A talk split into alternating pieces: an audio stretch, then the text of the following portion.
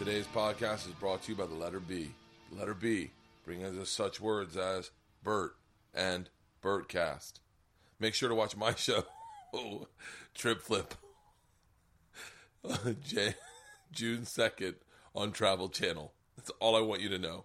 Trip Flip Travel Channel, June 2nd, 8 p.m. Double premiere episode. That's my TV show where I take two people on the adventure of a lifetime. You will love it. It is Michigan and Louisiana. We've got big episodes this season. Trip Flip Travel Channel, June 2nd. Trip Flip Travel Channel, June 2nd. Trip Flip Travel Channel, June 2nd. Trip Flip Travel Channel, June 2nd. DC Improv, June 11th, 12th, and 13th. The DC Improv, June 11th, 12th, and 13th. Repetition means remembering. Repeti- rate, review, subscribe. Repetition means remembering. In the name of the Lord, put your hands together. I don't think they ever did like a down. And uh, today's guest is another in my series of Bert is learning how to talk to interesting people without talking over them. He is interesting is not the word for this gentleman. He is uh, one of my favorite comics working. He is one of my favorite human beings alive. He is a stand-up comedian, na- uh, best-selling author, uh, and you might remember him from oh, such things as uh, the Todd Glass Show. Uh, ladies and gentlemen, Todd Glass. This is Bertcast. Did you get your, call- your water? Yeah. Do you leave these open or do you shut? I just leave them open. I leave them open unless the dog, unless the ant comes out with my dog. So uh, we're recording. Grab that mic. You just sit right there. the yeah, yeah, yeah, right there. Uh, what do you think about that glass? It's a pretty great glass to drink water out of, right? Why? Because you, because I share a lot of your eccentricities about life. Oh, you do? Yep. Well, you know what? Like, I, like I like a glass of water out of a pint glass that belongs in a bar. It makes me feel like put it on the table next to you. Oh, okay, cool. Yeah. Oh, right there. Yeah. Um, I'm a big, I'm a massive, massive fan, and you introduced me to it, to hot washcloths. First of all, I will say this: someone made me feel better about my. I don't mind embracing some of my. I guess I was going to say, you know, neuroses or neurotic behavior.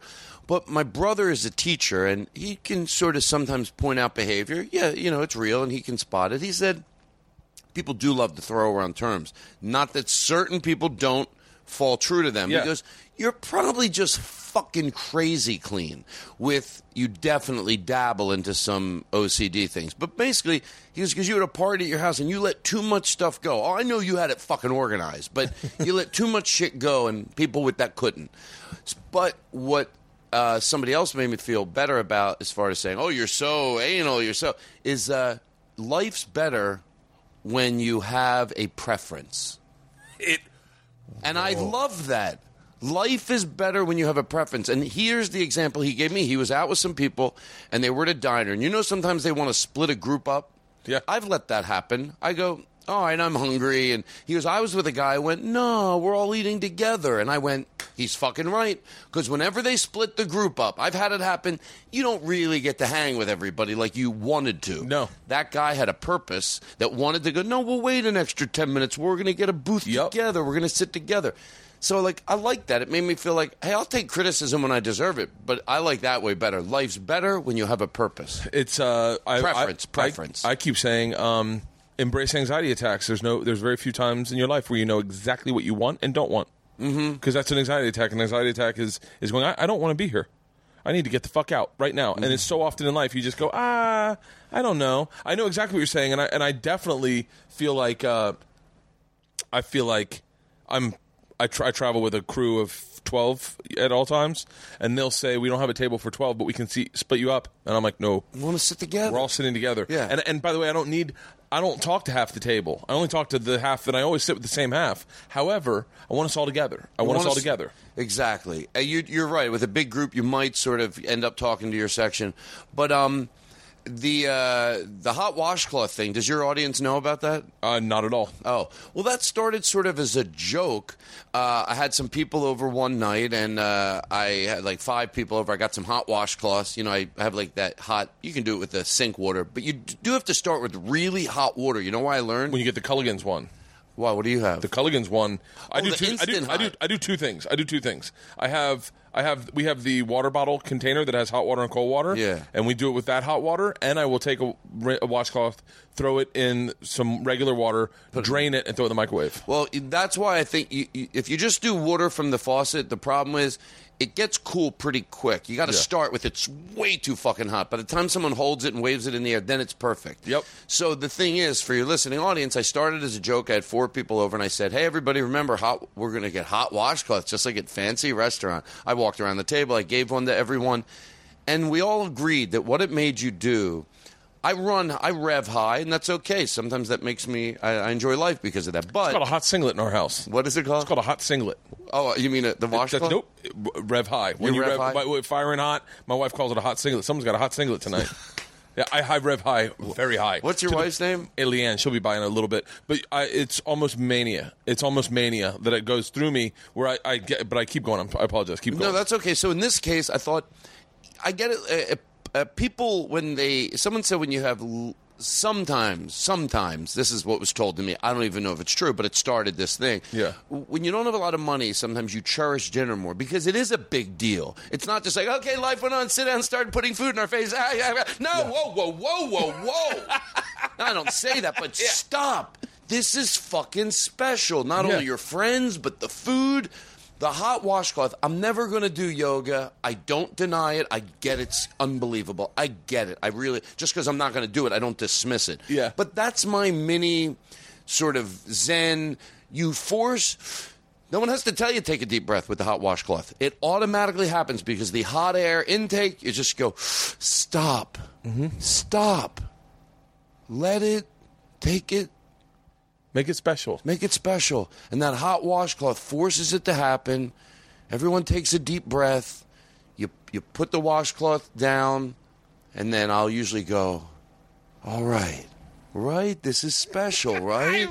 and then you. love the fuck out of the evening. It can go from that calm to very excited and in, in about 30 seconds. It doesn't matter. I always love saying it. It calms me now. Whoa, whoa, Yeah. whoa.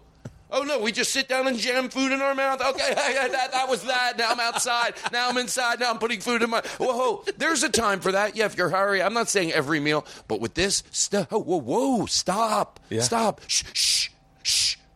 And one other thing, don't like people putting shit on the table. I, I don't deal with it like they did something wrong. I ask like if somebody this is what I always say to make my point. If somebody like obviously vomited on the table, I wouldn't try to be diplomatic about it. That's Yeah. wrong. I go, what the fuck's this is not. A lot of people do it. I don't like it. I don't like life's chaos. You know, like Oh. if, if you have a dinner, most people won't do it. Most people won't do it with, a, especially a nicely set table. But even if I have people over and we're just going to order some pizza and sit around a table, put a candle in the middle and light it, and just sort of it's our fire pit of the evening. Not not the wallet and your keys and the gum. no, we just crap every. That the table's art. Would you would you see a piece of artwork and go, it's so nice, and as you look at it, just start putting gum? And my joke is, I always go, rich people don't have shit on their table. You think Alec Baldwin's putting his gum on the table? just put it somewhere else. Go, you know, I'll give people. I'll go put all your stuff over there. Just nothing on the table. I just want it clean. What about your bed? Do you throw like laundry on your bed and No. move?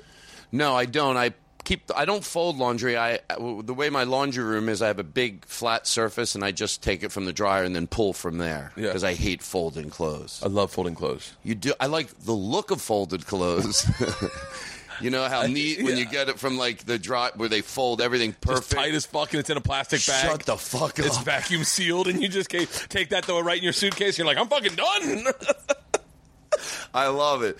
I had one more thing when we were talking about the uh, appreciating the nothing on the table. Uh, it was always it was a good one, and I think it's like a good way to, you know. It's no- well, it, I'm reading a book right now. Um, let's see what the fuck the name is. it's uh oh, oh I'm gonna break my fucking phone.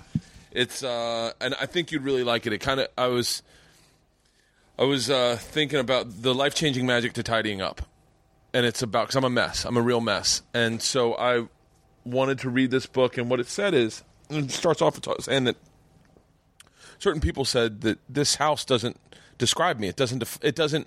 It doesn't um, exactly represent who I am because it's a mess, and I have all this shit that I've been holding on to, and and uh, and I need to I need to whittle it down. And what the book's telling you is find the stuff that is important to you, that is spiritually connecting to you, that you see in your house and you go, "Oh yeah, that." Like, and then get rid of the rest of the shit. You're, you're, I sort of, I'm already pretty organized, but Yeah. that doesn't mean you can't learn little things here and there. Yeah. And a friend of mine, their parents, they're, they're moving out of their, like, happens a lot. They're 70 years old, and they're still, you know, today, it's, it sounds cliche, but 70, you meet them, you're not like, oh, they're, da- they're fine. They're fine, but they're, Yeah. it's a big home. And she is crazy organized, crazy organized. But even with that, she goes, Todd, I was over there for Thanksgiving last year. She goes, there's a lot of stuff even though you come in my home in the basement, there's shelves. It's and she, she goes, stop buying shit you don't need. She goes, I know, I, she, and I did. I start thinking like, I don't really need that. You're just collecting some stuff you need, obviously. Yeah. But um, what you said about the uh, the you know what do you how do you throw stuff out? And I have two things about that, and I I forget where I heard this, but I I have some boxes of pictures, you know, from when they weren't all. Now they're all on my phone, you know. But um, and I didn't want to throw them out. And I heard this woman on some show where you usually don't, you know, it's like, oh, do this, you're like, ah, shut the fuck up. But it was a good advice. She goes. You don't have to be a pack rat to need advice because I'm not. Yeah. But what do you do with those pictures? She goes, go through them. If you took a trip and there's 50, take 10 that means something. Yeah. And show them respect. Put them in a book. Or today you Show can just go respect. online and make a book, which is awesome because you don't have to slip them in. They're just, you know what I mean? Make a Yeah. book on the on the on on the online. online, right? Yeah. So I did. I went through them and I took all the ones that meant something to me. But guess what? You still at the end of it have a box, and it is hard to take that box, even though she said what she said and it helped. You're not. Don't think about what you're throwing out. Think about what you're showing some goddamn respect to. Oh, I can't throw those pictures out. This is my version of it. They mean so much to me. Oh, really? They're in a box. You fuck. don't act like you're so. Oh, you. Re, uh, you. Oh, those pictures mean something to me. Really? If they did, then fucking pick the ones out that do. Throw the others out, and that will prove they mean Show something. them to you. respect. That's a brilliant. Show them some goddamn respect. They're, they're, oh, I love them so much I could never throw them out. Oh, is that why they're in a box for 10 years? You've never looked at them? Oh, you love them so much, don't you? You're Yeah. full of shit. Take them out. This is what I said to myself, not what she said. I took what she said. she wasn't saying that. No, she wasn't saying it that clearly. That's how I had to say it, you know, to go. Because it's hard because everything she said makes sense until you have to walk out to the trash. Throw it away. You know what I did? I did it. I couldn't. I was. I did. I threw it in there, and I kept thinking, like, you know how you think? Should I? Should I give them to my mom? She might want. I had to go out and throw Clorox on them because I knew once I took a little Clorox and, like, you know, from the bottle, I went psh, put them all over it. I go, now there's no digging them out. It's like when me and my buddy Weecho, we go out to eat and we'd be like, we don't want the rest of these fries. We put mayonnaise all over them. And then we started liking mayonnaise with fries. We're like, mayonnaise and fries is actually pretty fucking good. I take the napkin under the table, Yeah. because you know know what's under there. Just you know, rub it a little bit, then rub it on the leftover food. God damn it. Because I won't, I will never. I don't care if one person what goes on under that table. I will not fucking eat it after I do that. what uh preferences are awesome i, I like it and i feel like it it it heightens the cel- it celebrates the smallest things you know like like that glass of water i made you those are my favorite cups i like that ice And I like that you. Oh, the ice is good. the ice is good and i like that it's filtered crushed water ice. it's clean water and it's i love that I, it makes me enjoy it i love these i love these um i love the big bottles like this because it gets me I, it's it's borderline ocd Can people see you yeah yeah there's uh, i think that's it in both and they them, can yeah. see me? yeah of course I get paranoid. I, you know, hold on. Maybe I'll sit straighter. No, it's this. I just put this on YouTube, and only only like fourteen thousand people download it. Not very many, but but you're you're one of the more fascinating guys in our business. And like I remember, I remember knowing you and just and like you know hanging out or saying hi at the bar, or not really like hanging out. But then one night I saw someone put together um, the best of Todd Glass. I, I think I talked to you about this. It- The M bar. the M bar, and it was the best of. It was just you being you, and that's like the favorite thing about you is that uh, I like when you depart from material. I love hearing your stories.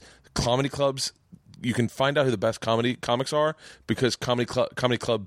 Pay, people that work there will tell you their favorite story. Favorite story ever, and I use this all the fucking time. Favorite story ever is Brea, uh, Irvine Improv, and they said, "Oh yeah, Todd Glass went so long one time. He said, just start vacuuming."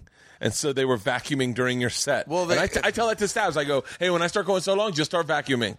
I would tell the staff this guy. This was probably even 15 years ago. Joss was a doorman there, and um, I would tell him. It, it, it- I, I I have to preface this. You hate to step on someone's story because it's a good memory for Yeah. them, but I also I'm not a guy that goes way over. I think I want so much from a comedy club, but your story is right. But there's a little uh, uh, uh, switch in it. Um, that uh, I want so much from comedy clubs, and when they do it, I think the only thing I can show them respect is do my time. Now that doesn't mean on a fun night I wouldn't go twenty minutes over, but Yeah. I, I'm not a guy to do an hour and a half over, you know, the show. But I did tell Josh, hey, look, instead of giving me the light tonight, like when it's my time, just start vacuuming. God And damn he, it. And he did, and it, the whole crowd was like, "What? What's going on?" And that's when I started. That sort of leads into that video you saw with uh, uh, "What if this? What if that?" Because I noticed if he just started vacuuming, you would think, "Come on, like, wouldn't the audience know that he's obviously not vacuuming?"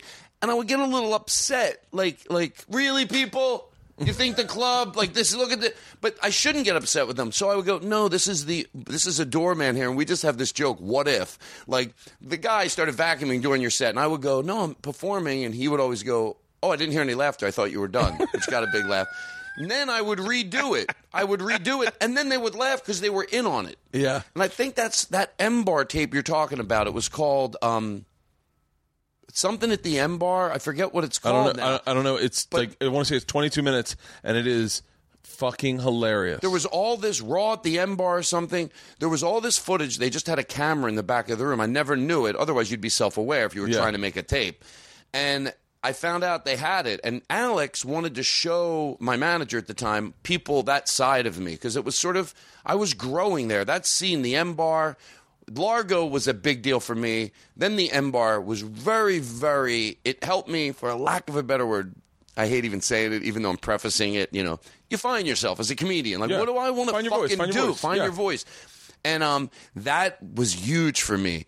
So he goes, "Is there any tapes of that?" And, he, and Scott Aukerman goes, "We have some from the back." Scott Aukerman's a fast, fa- fascinating guy. He- well, th- that scene was magical. Like sometimes I'm trying not to go too all over the place here. Um, sometimes when you see a movie, you'll like if it's about Johnny Cash or something, or or a legend in comedy, you know, George Carlin or Lenny Bruce. You watch it and you'd go, "God damn it, I wish I could be there." And you go. You probably are have equal moments like it. You just don't realize it. Oh yeah. So now when I think about that, I think, yeah, that's what the M bar was. That was fucking magical, and we were all part of it. And it was whether it was Largo or the M bar. Now the, the now the uh, meltdown. Those scenes. so- Meltdown's a pretty fucking Yeah. fantastic room. but that scene for me at the M bar, Scott, you know, Scott Aukerman and BJ Porter, that was where I that's where that tape came from. And we just this guy put it together, he edited it together and made it stylistic because you know it was out of focus and it was you know it was just a camera in the back of the room. But that was um, that was a lot for me. That was like those were like days that really helped me. Those audiences being introduced to these audiences that respect comedy, watch it like I've said this before all those audiences watch comedy like people watch a play or opera. They're there. They're like they have they have respect for it, and then in return, like I always say, I'm always nervous. Audiences, you drive into a comedy club, always saying, "I hope the audience is good. I hope the audience is good." In that case, I think I hope I'm good. I hope I'm as good as the audience. Yeah. It makes me work harder. I like comedy club fans. I like comedy fans, but it's so not what I sell to often. Like I often it's it's half fans and then half people that have never heard of me that don't really know the rules of a comedy club. But uh, so I, I kind of I, always like I always ju- I mean I always just stay on the road. I'm just a fucking road guy. That's it. But Don't you? I love it. By the way, the road, I do. I um. I love the road. I love Oh. Mm-hmm. I love the, I love doing the road of clubs you've been in and you fixed the green room. I'm not even fucking around. oh well. I, and I've I appreciate it. I was in Minnesota last week, and uh, their green room's so fucking horrible. Not the not uh, Not Acme. not Acme. I was at uh, House Comedy. Their green room's so horrible that I went out and I spent three hundred dollars on a fucking beanbag sofa chair so that I had somewhere comfortable to sit. And I left it there. I was like, comics deserve it. Comics deserve. I have. A, I made. I hit a couple bonuses. Let me. Let me give back. Comics deserve to sit down and not be uncomfortable before they go on stage. It ruins the show. If you're sitting in a fucking it literally they have a chair in there that looks like Rick. And I hope Rick and Tammy are hearing this. They have a, sh- a chair that looks like it belongs in the back of a fucking Denali. Uh, you know what? I, I'm going to interject because it's. So, I always say I don't want to talk. I, I believe me, I do. So, Yeah. but I always go, oh, do I talk about it too much? But you're hitting it from maybe a little different aspect where I can weigh in. The green room specifically. Yeah. Let's say 10 is the best green room in the world. 10 is the best in the world. We're not talking about ones that are an 8 and going, they should, no, 8's fucking amazing. 7, are you shitting me? 10's the best, you're a 7. Hey, you're a 6, you fucking getting no elite. We're talking about what.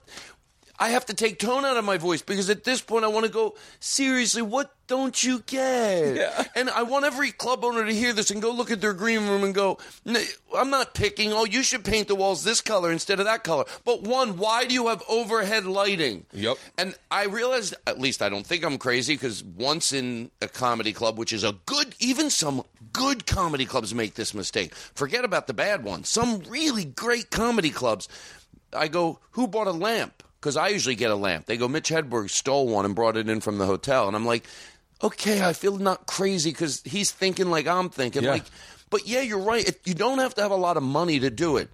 Uh, because even some ones, even some of them that have a lot of money, like the furniture's all nice, I'll give them that. But you still go in there and, And it's bright as fuck. What, what, have those lights. If somebody comes in and you're right, I'm going to give it to that club. There's because here's what they do: when people want to be right, they'll go to the 20 percent of the time when they're right, and they'll grandstand on that. But how about this? Yeah. Are there 20 percent of the people are going to want it that bright? Absolutely. So have those fucking overhead lights for when those 20 percent come in. But I'm telling you. 80% of people don't want it fucking that bright. Get No. a goddamn lamp. How does the owner walk in there? I really don't know. Who did you say you hope you Rick and Tammy Because you obviously like them, right? I, I love them. I love but on, them. On that specific area, that's how you grow. I hope they do hear this too, and they go into their green room and go, "Come on, this is where they're sitting before they go to stage." Yeah. like, and you don't have to spend a lot of money. Matter of fact, whenever I point out a good green room, I don't want to point out a green room at a new three million dollar club because someone might not have that. I point out Largo. Backstage, he did. He took like cool. It's bohemian cool. So Yeah. he put Christmas lights in the hallway. So it would be. That's not a lot of money. That could be ten dollars. Ten dollars. What are those things like you can buy for like a dollar? They're like scarves. Those. You know, like you would put in a woman Yeah, yeah. would. I know. like a sarong or a, a Yeah. sorry. Yeah, and she he draped those over the overhead lights. You know, pin them up so it would it would put a red cast on the room or whatever color those. Yeah. You know, and then on the on the material he has some black material where he puts out some food and it's dark and it's like got Christmas lights in the hallway. Yeah, at least make it f- if you funky cool. Yeah. That's where we're sitting before we go on stage. So I always try to fix it up, and I like that you spent more than me, which is awesome. Oh, I'm, I'm, I'm, uh, I'm, I was in a hotel. I was in a green room one time, and I was getting, I was getting panic. I remember I couldn't figure out where the panic was coming from, and then I realized I'm the way the chair was sat. I was staring up at a halogen, like just like a hospital light, Right. and I was like, "Oh, I feel like I'm in the hospital." I'm like, "Oh, no wonder I'm not feeling comfortable." And then I just had them turn off the lights. I'm weird about it though too. Lighting can really fuck me up. Like I shower in the dark before I fly, like complete dark. I like I like darkness. I like uh I don't like brightly lit things. A lot of times I'll be in the man cave working in here and I'll have all the lights out at night and just the TV on. And I'll be working at the computer and my wife will be like, "Can't you see?" But I like too much lighting can give me panic. Definitely.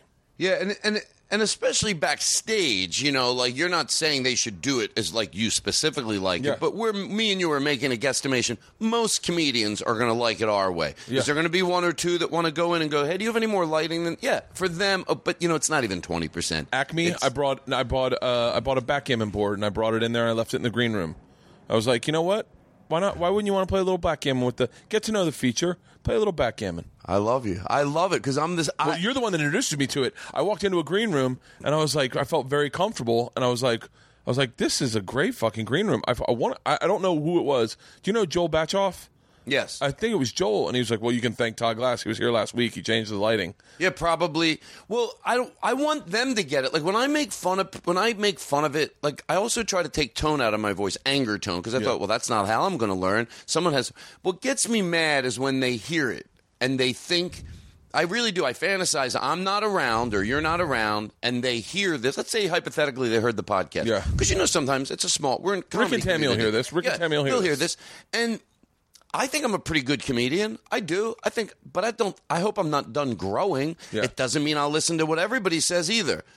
But it means you should be listening to what some people said. I'd say when you hear something that makes sense, it's like when I say, I'll, I'll explain what I mean by bow your head. Like a long time ago, a comedian told me to get rid of a joke out of my act. And I already knew to get it out of my act. He affectionately said it. I'm glad. I, I want him to do that. And I bowed my head. I went, I know. You know what I mean? Shoulders down, head Yeah. down. Half kidding around, but like, oh, I know.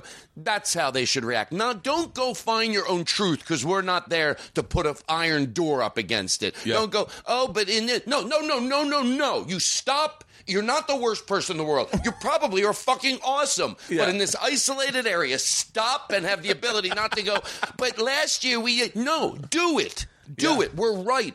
And we're trying to help you. It is a small price to give a large amount of happiness to comedians. Isn't that what you want? We're not going, you know, if you spent 30,000 or if you spent 900. No, most green rooms can be fixed sometimes for $50. Yeah, for fifty bucks. 50 you can- bucks, you can do a lot. A couple lamps make a v- drastically different. couple lamps. Like at Acme, I'll even like I'll even pay someone to do it if there's a like someone that obviously is there at the end of the night and they're cleaning. That's Yeah. their job. Sometimes I'll give them 25, 50 bucks and go, "Can you do me a favor? Just scrub the fuck out of that green room." I come in the next day, the bathroom smells like Clorox. Then we lower the lights, we put a lamp. I bring one candle. I don't. Maybe it's me trying to puff up a little bit, like oh, I'm still a man. You know, I'm a man, but Yeah. I, I don't think that's my who I am. It's certainly not who I want to think I am. But whenever people go, "Oh, Todd loves candles," I want to go, "No, I don't want to go candle shopping." I buy stick candles. You know what stick candles are? Tapered candles. They're like long. Yeah. They're this long, and you light the top. Do you, do you know what I'm talking Yeah, about? know- yeah, think like I you do. see them in a.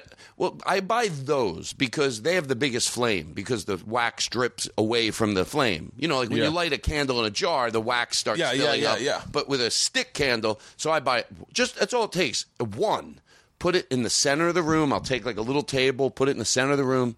My favorite thing is at the end of the night, six, seven people in there in a dark room. It smells clean. One candle becomes the fire pit. Sit in a circle, smoke pot, and just fucking love it, you know. And and you and I can't get over the change. Like every time I do it at a club in a green room, I'm like, this is not a little better. By the way, I always that's the way I always say it. I go, oh, this isn't a little better. It's night and fucking day. little better, fuck a little better. I'm not taking time to make something a teeny bit better. It's game changer. It is. Yeah. It's those moments. It's it's uh you know like um I don't know. It's it's the same thing, and I, and I wonder if this comes from smoking pot, or if wonder if this is just who you are, and then people like with that brain gravitate at pot. But like it's like uh it's like I remember being in high school and we were all getting high, and and my buddy was like, "Let's get slush puppies." And you were like, "Fuck yeah!" That's like the you know you put your own ice, then you put the the flavor in, you squirt uh-huh. the flavor in. We're like, "Fuck yeah!" Like I would really, I could really go for a slush puppy. And you and you just be like, "Let's okay, should we get high and then get slush puppies, or should we get slush puppies?" No, no, let's get high and then make our own slush puppies, and let's uh-huh. really fucking focus. But it's true. I mean, as you said that, sit in the green room, group of people, smoking pot, sitting with the candle in the center, that becomes your fire pit. Um, before I forget, my friend Sam Schacher, she's on Dr. Drew's show. Do you know her?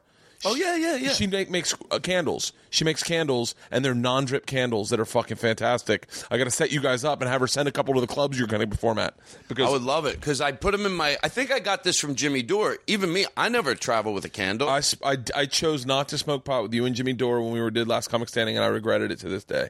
Where were we at? we New all York? went. We all went in New York. We all went up to the room, and you guys went like want to get high, and I was like, yeah. And in my head, I was like, yeah. And then I was like, I don't know. I'm going to obsess about this goddamn competition. It was a very unhealthy. That that show was the least healthy my personality's ever been. Well, because it's like take comedy that's already hard. Yeah. Well, how can we make it harder? Okay, comedy, the hardest thing in the world. Music, comedy, anything in the arts. What could make it harder? Oh, we'll make it a competition. Yeah. Oh, great, great. Thanks, thanks for that. The, and one more thing about the hotel. And I, it just happened over the years. Most of these things happen accidentally. Sometimes I'll have bring gels. You know, like when you go to the the uh, Samy's camera. Uh, by the way, uh, I'm, I'm obsessed with gels. If you look above you, I've been putting. I've been putting. Oh, you do. Shut the fuck up. yeah, no, yeah. I'm, I'm Todd. We we share a lot of Yeah, yeah. similarities, o- o- only because I uh, little things can change big. Like I, I would find if I got a kombucha to go to the airport, then I could really kind of relax on that ride. And I'd sip on Wait, my what's that? a kombucha. It's a it's a fermented drink that's good for your stomach. Good for, it's good for your stomach, and it makes your stomach feel good, and it calms down like. It's like uh, it just calms down your stomach, and so I'd get a kombucha, and I'd have my kombuchas in the in the fridge, and I'd go in, and I'd I'd have it in the car. Car would take off. I'd open it, getting on the 101, and I just kind of sip it slowly and kind of relax. Those kind of things would calm down my brain. You know what my biggest thing is right now, and this is by the way, I'm not even. There are times when I do things, and I go, if Todd Glass spent the night because he was hammered and had to spend the night here and woke up and went into our fridge at 6 a.m. while someone was asleep, he'd fucking lose his mind at how great this is. Uh, always freshly washed, uh, open, bold berries in my fridge. That's like the Nalabotskis when I grew up. They always, I used to talk about how I would always get jealous of the refrigerator because they would have like cut up watermelon nice, some berries in a bowl with some cellophane over it. Yeah. and I was like, so I, so I'm, I, I, I steal ideas all the time. I'm not done wanting to learn little things like even that thing you say, getting into the car and you have it and you open it up and just, and by the way, we know sometimes if you have five kids and you're stressed out of your mind, maybe some of these things aren't going to work. Right. You take the ones that work for you. You Oh. try to apply them. Tervis tumblers. Tervis tumblers. What are you- they? Uh, I, it's this. It's this style cup. So it's it's it's insulated. So the, they make a few. This is I buy everything Florida because and why is that? Why is that a cup you like? it's it's insulated. So when you fill it with ice, the ice doesn't melt forever. So uh, th- this there's Yeti's got a big mug that you can drink out of, but Tervis tumbler for me defines growing up in Florida having a gin and tonic and a Tervis tumbler. So one of my favorite things to do until I realized I was being extremely illegal and fucking breaking the law was make a Tervis tumbler, put it on my bike full of gin and tonic, get a cigar and ride bikes with my daughters for like an hour and just slowly sip on the gin and tonic, riding a bike with the girls, just having a great time. How many riding- girls do you have? Two. Two. How old And, are they? Uh, 10 and 8. And just riding up and down the fingers of the street and looking at the houses like we do it at Christmas time and just like we do it like right at dusk when everyone's lights are going on. And I loved it. It was like the ritual of it. And why is it illegal? Uh, to drink and drive In the car? love- yeah. Well, no, I was in a I was in a, on a bike. In a you bike? can't Even on a- one drink? uh, well, I probably yes. Any booze, probably. I just realized one time a cop drove by and I was like, "Oh fuck! I have an open container." I don't Oh, right, know, the yeah, open container, I have an open too. container on a vehicle With your kids, With my kids, and I was like, I was I'm like, calling child services. Yeah. So, but so, um, uh, but Let me go to the hotel thing because I think Go, this go, is a go, tangible please, thing please. someone could do. Um, especially when you have a hotel, like a lot of times on the road, you have like not a big sitting area, but you got your room, and then um, I had gels because I use them at comedy clubs a lot. Like so, I just have them in my suitcase. They're rolled up and with a rubber band around them. But one night I brought people back to the hotel and I gelled. Now I do it the minute I get to the hotel. I gel two lights. Uh, usually one in the bathroom, like over the if I can, or I unscrew a lot of bulbs over where you would like go Yeah. to the bathroom or the mirror is. You wash your hands after you. I ungel, I unscrew a lot of lights, but then I'll gel two lights red in the room. You come back to a room. You're inviting some people from the club. I always say if there's not enough chairs, some people grab two or three from the lobby. Same thing. You can fit six, seven people in a circle, light a candle, and I have two red gelled lamps. Just easy. It's not a big deal. You have a circle over, you know, you make a circle and you just slide it over the bulb. It's, Yeah. it's made so it doesn't melt. That's why Yeah. it's expensive. They're not that expensive, but anyway. So you walk into a room. This is when I say, oh, it's not a little different. And I love when people notice it, and I and I always tell them the same thing, and I mean it. I'll tell you what it is first, and then I'll tell you. So they walk. You walk into a room. It's red. There's some cool music playing. I make sure it's ready on my iPad, so when I get back, I don't want to have to turn it on or power it up, or it doesn't. I want to I want to get this done in 20 seconds. I get the music on, some cool jazz or some whatever whatever music I'm in the mood for that night. Um, and then the room is red and there's a candle lit and there's someone smoking some pot and it's and I can tell if somebody comes back from the club. Sometimes it could be a you know a, a doorman or a, a, a girl that works at the box office or a waitress. They're young though, and whenever they go, wow, and they make a big deal, I go, you're going to be successful. And I go, they go, why? I go, because you appreciated this. Yeah. And you ha- you you you have an attention to detail. And I go, watch it now, because if they're the first one or two there, I'll go. There's some people are going to come in tonight. and They're going to be like, do like you. I love those. Yeah. Some people are going to.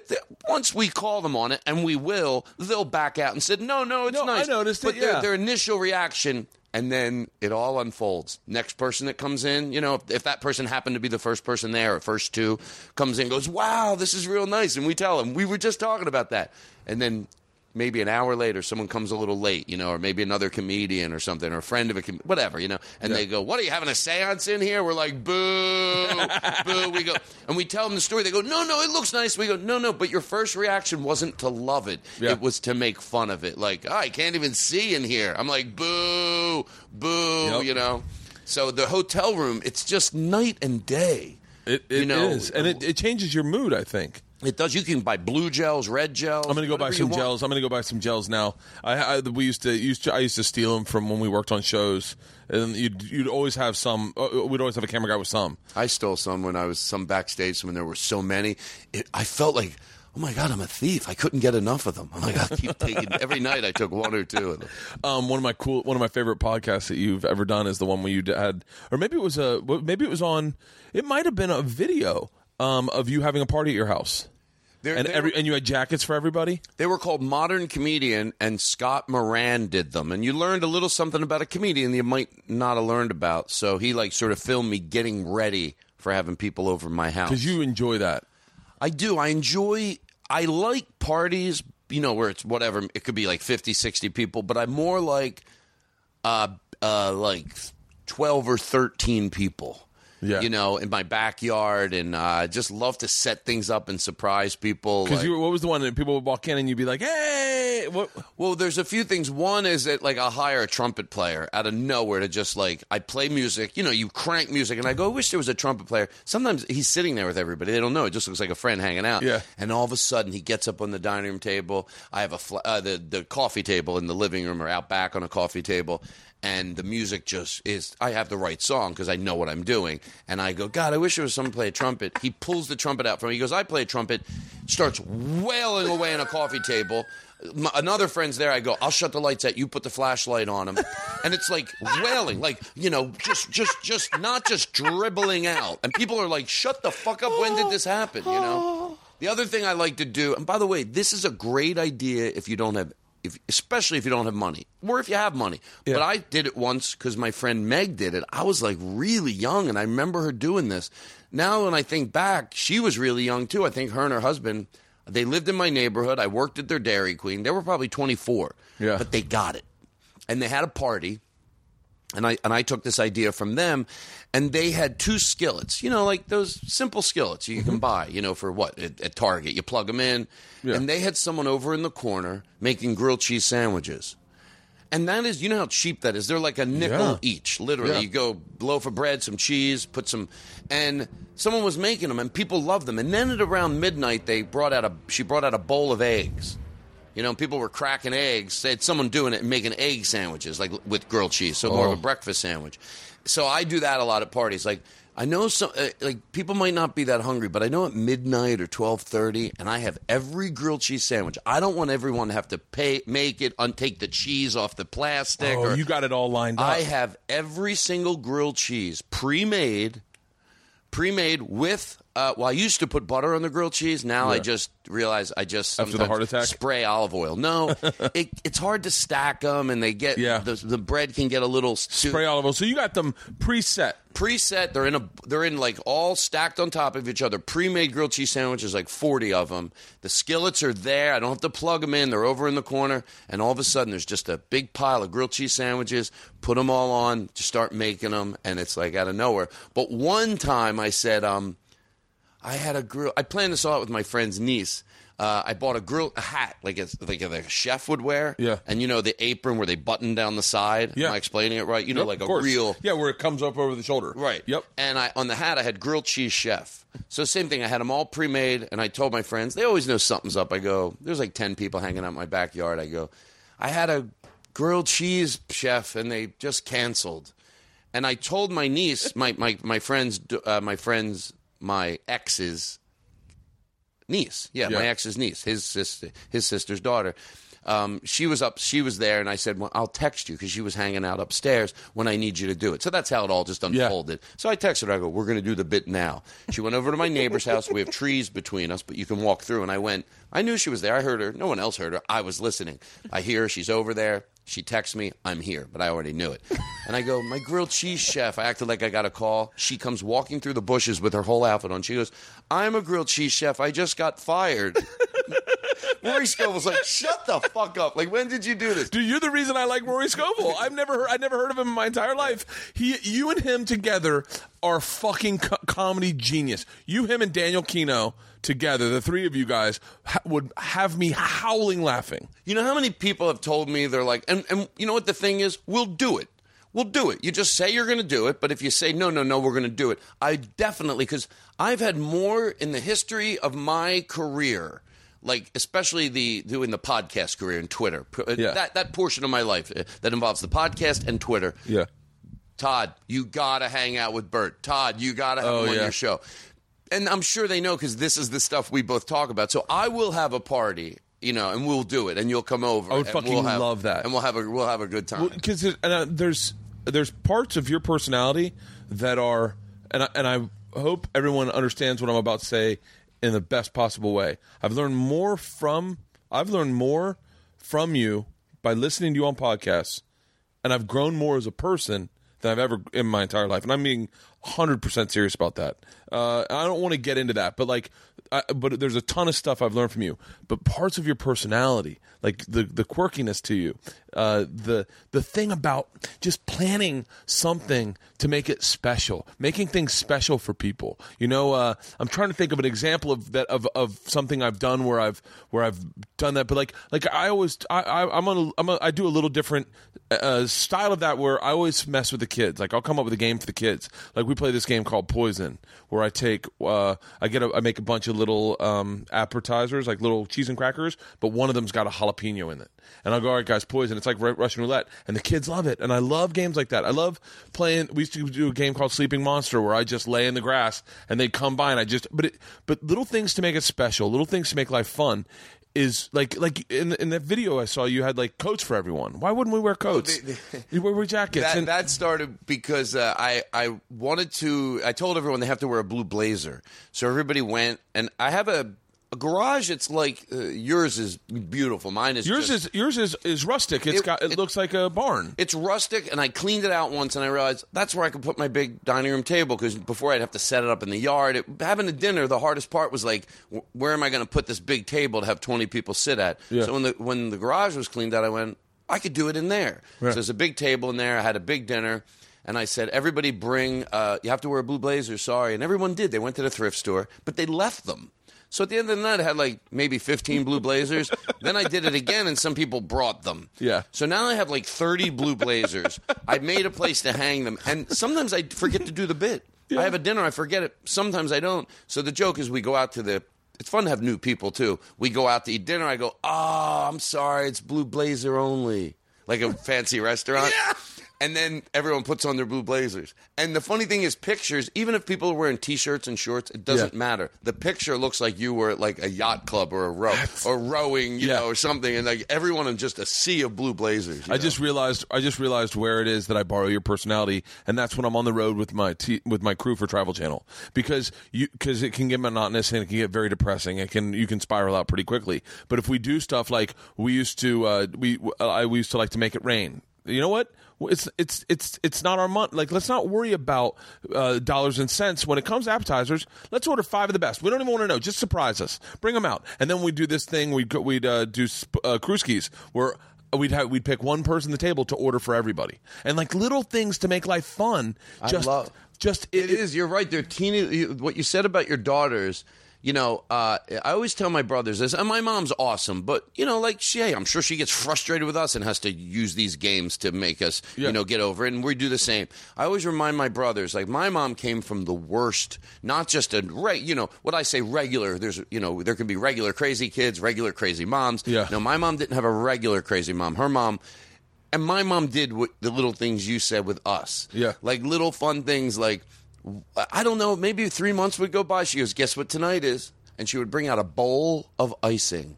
A bowl. Like a whole bowl, five spoons, five big spoons. Later, when I was like 30, I go, Mom, why did you used to do that? Like, she goes, Yeah. when I was a little kid, I always thought it would be fun to lick the beater. It's fun to lick the beater, but imagine having a whole bowl of icing. Yeah. So it, we fucking loved it, you know? Yeah. And um, the other thing, my like sometimes my parents would come out. My dad would come out with like a can of whipped cream because we were having Jello with whipped cream, and he would and he would tell us we could only have it if he, we sprayed it in our faces. You know. But someone goes, "Didn't you spray it in your dad and mom's faces?" I go, "No, we knew that that wasn't to be done." You know. we have we have kids camping out here Saturday night. Like all our friends' kids are camping out here, and we're gonna make s'mores. And then they make these Oreo s'mores that look like s'mores. And so I bought a fucking bunch of those, and I'm gonna come out to them and go, guys, I made these. Tell me if you like them. And you know they're gonna lose their mind. They're made by fucking Nabisco. Wait, They're so what is it? there, we make s'mores. You can never make a good s'more. Uh, by the way, if you ever want the best s'more, I'm not even fucking around. The W on Sunset or on Hollywood, the W on Hun- Hollywood has the best s'more I've ever had. Chocolate ganache, um, marshmallow fluff that has been toasted with homemade graham crackers that don't break off when you Shut you. the fuck up. That's what I was gonna just fucking tell you. And I'm gonna tell oh Jesus Christ. That's the thing. Okay. But but I want to find out what they do because Thank you, Travel Channel. Travel Channel has given me the greatest stuff in the world to go like that's the best thing Do you ever. know the part that got me excited? The breaking. yeah, yeah. Because I have this theory. Well, two things on, on s'mores. One, this is not the breaking thing, but I'll make it quick. I was camping, and this little kid was behind me in line, and I remember he was chewing a lot of gum, which made him very cute. Yeah. And he's like, have you ever um, tried a Reese's cup in the s'more instead of a chocolate bar? And I was like, no, but I will tonight. Yeah. I saw him about three days later in the same little uh, convenience store on the camping grounds. You know, they have a little store you can get stuff. And I, I'm Yeah. like, I told him I did it. He was so happy. I'm like, whoa, whoa. He was with his parents then. I go, I did that Reese's cup thing you were talking about. I go, that was crazy good. Yeah. He was so happy. The breaking of the sh- of the, the It destroys Let's say you do a traditional one, chocolate bar marshmallow. That's fine.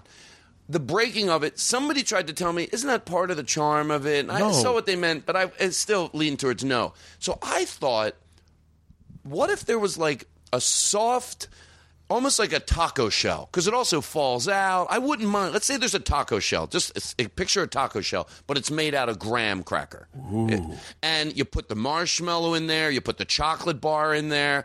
Maybe it's soft. Maybe it is a little soft, but it's still graham cracker, cinnamon graham cracker, Maybe Yeah, yeah. It's it's soft, but it still absolutely gives you the flavor. Then you can eat it and it all stays together and it doesn't I see I get what they meant about the charm of it breaks and it's on your fingers. I'll give them and that. it's 1950. Yeah. and we're like, whoa. and but guess what? I'll do without it. Yeah. I get what they meant. I didn't dismiss it, but I'll do without it. So when you say it doesn't break, how the fuck doesn't it break? What do they do? Uh, he makes them himself. He makes his own graham cracker. So they, I bet they are a little softer, maybe. They're softer, and they it is the greatest. What's the place s'more- called? The W. It's the W. Oh, the W. Yeah, the W on. Uh, and I'm hoping it's still the same chef. We shot there, and he said, uh, "What I got is s'mores," and I went, "Ah, that's it's sad that that's what you brought to me because I don't like them because of texture issues. I'm a little OCD." And I, and he said, "I think you'll like this one. It's chocolate ganache with a marshmallow fluff that I've toasted uh, with a flame gun, like."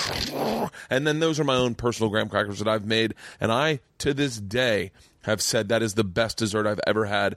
Ever, I, I, I literally can tell you the best dessert I've ever had. You could do a show on Travel Channel about like fucking like I like I think that you dig shit that people dig I in have general. idea. You know, my, here's another. Do you ever hear my ice cream cake idea? yes, hold on. Yes, I'm sure I have. Keep going. Well, everybody likes ice cream cake because Yes. you do, but the cake isn't always the best part of it. Well, cake's never the best part of it. Usually, even the best bakery. I don't know about the best bakery, but most of the time, Carvel's or Vons. That, that's Yeah. not the best bakery, but I bet even best bakery, it's a pound cake they put in there. Yeah. it's not. It's not unbelievable. So if you take any cake and you just cut it in half, you know, long ways. Yeah. I did it with a carrot cake last. You know, even the worst carrot cake's good, and this was a good carrot cake. Sliced it down the middle, put vanilla ice cream on it, put it in the microwave for 10 seconds so it spreads easy, because I don't like anything that's an ordeal. It just comes out like custard, spreads all over. Put the top back on it, throw it in the freezer. For whatever the reason is, the cake, even three, four hours later, is still soft Yeah. and you just then you cut it up. You you- could pull it out for three minutes and let it ha- get room temperature, but you don't have to. Yeah. And it's something about you're getting that moist, or I do it with cinnamon swirl cake. You know, I go to Vons, any cinnamon cake or any cake, they know how to make their cakes. I'm going to do know? it tonight. We're going over for dinner's house for a friend's house for Yeah. dinner. Cut it down do the middle. It's Cut it easy. right like it middle. literally isn't like, oh, it's so easy, but it's not. It is. You cut it with a big long bread knife. Cut it. Put the ice cream in the microwave, spread it on, can be sloppy, put the top back on, put it in the freezer. And it's sick fucking good. It's it's this moist, delicious cake, then with the ice cream. And somebody once they said, you know the difference. Someone could go. They weren't being a naysayer, but they were loving it that much. They go. They were thinking what a naysayer would say. Yeah. and I like that. They go. Someone would say, well, you can take a piece of cake and ice cream, and what's the difference if you get the the cake you're talking, put a scoop of ice cream on it? It's the it's having it all together. Yeah. it's like a sandwich. You could eat roast beef and turkey and lettuce and different, but it's every bite you get cake, ice cream, cake, cake, ice cream, cake, and it's that's why it's so good. Yeah. I, I I was sitting next to a kid when they were eating cupcakes, and I watched him do this, and I and he just broke off the bottom part, and I went, I went, I get it. You just want the icing. Then he undid it and then put it on top like a sandwich, so that the icing was in between the. And I was just like, uh, Who, who did that? this fucking eight year old, and I was like. Are you fucking kidding me? I go, you just changed my life uh, because I always just like the icing. So he like just ripped the bottom off the cupcake and then squished it on top so it was a sandwich, and then just then- ate it like a like a like one of those. Oh my god, I lost my mind. I I, mean, I love, I love I, you. I want your second book to be about this. It's like You know, my Jake Adams said my second book. He works on my podcast. He's a comedian, but he Yeah. also does all the music on the podcast. He goes, "It should be I'm right, you're wrong. Shut up." But, the but the thing is, is that you're the way you perceive life makes it more fun. I, I don't think that you've ever, like, I remember Gary Gulman saying, uh, Gary Gulman never smoked pot. I say that. I, I hate speaking for people, but like, I'm just saying that for the story. Um, Gary Gulman was not a big pot smoker, and he was in town. He was in L.A. and he came over to have dinner with me and my wife. And uh, and by the way, bought me something I still use to this day: an all-clad double burner grill set. And so Gary Gulman says to me, um, I went over to Todd Glass's house last night. And I said, Yeah. And he said, Yeah, we played the funnest game. We pretended that his house was an airplane. right. And we're like, and you kept going, I know it's not much, but if you pretend it's an airplane, it's pretty fantastic. And then you guys kept going, Can you believe the size of that refrigerator in the airplane? We would go back. We go, shut. I would go, Gary. I go, Gary, come here. Now I have a nice bathroom. It's not like Yeah. you know, but I go, Gary, you're gonna, you, got to come over here. He comes in and he looks at my bathroom. He goes, shut the fuck up for an airplane. Yeah. Or the living room. Like picture this was on an airplane. You know. Oh. And I have a new one. You'll love it.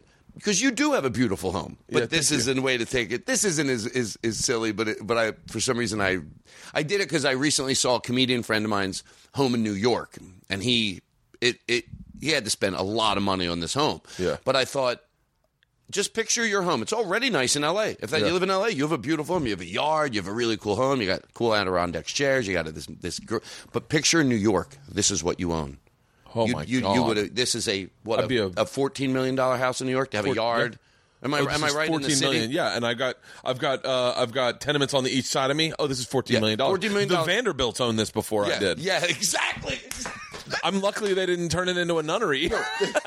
exactly. You're like, hold on, I almost want to go look. Hold on. So like this, you're we're in New York. Yeah. And we're like, what the fuck? Yeah, it's fucking nuts. I went over Bert's house last night. He's got an orange tree in his backyard in New York. it's it's crazy. It is really crazy. You know, so New York for me because I'm like, oh yeah, New York. You know. Yeah, it's uh. So the I I mean I could talk to you about that, but forever. But I think you should write your second book, like, and make it about. There's so many books of guys going. This is the guide on how to be a man, but your guide on how to be a man is is different, and and and it it's like this is a guide to be how to be a man, but never lose the boy, like never lose the the spirit of youth or the You know what? I like the, the sort of echoes. I understand what people Yeah. mean, you know, because I, I do. Like you get, uh, you know, you have a lot of the same, uh, which is good. The same. So we we, uh, we It's a what is the regression to childhood. It's like I always I like having Skittles in here.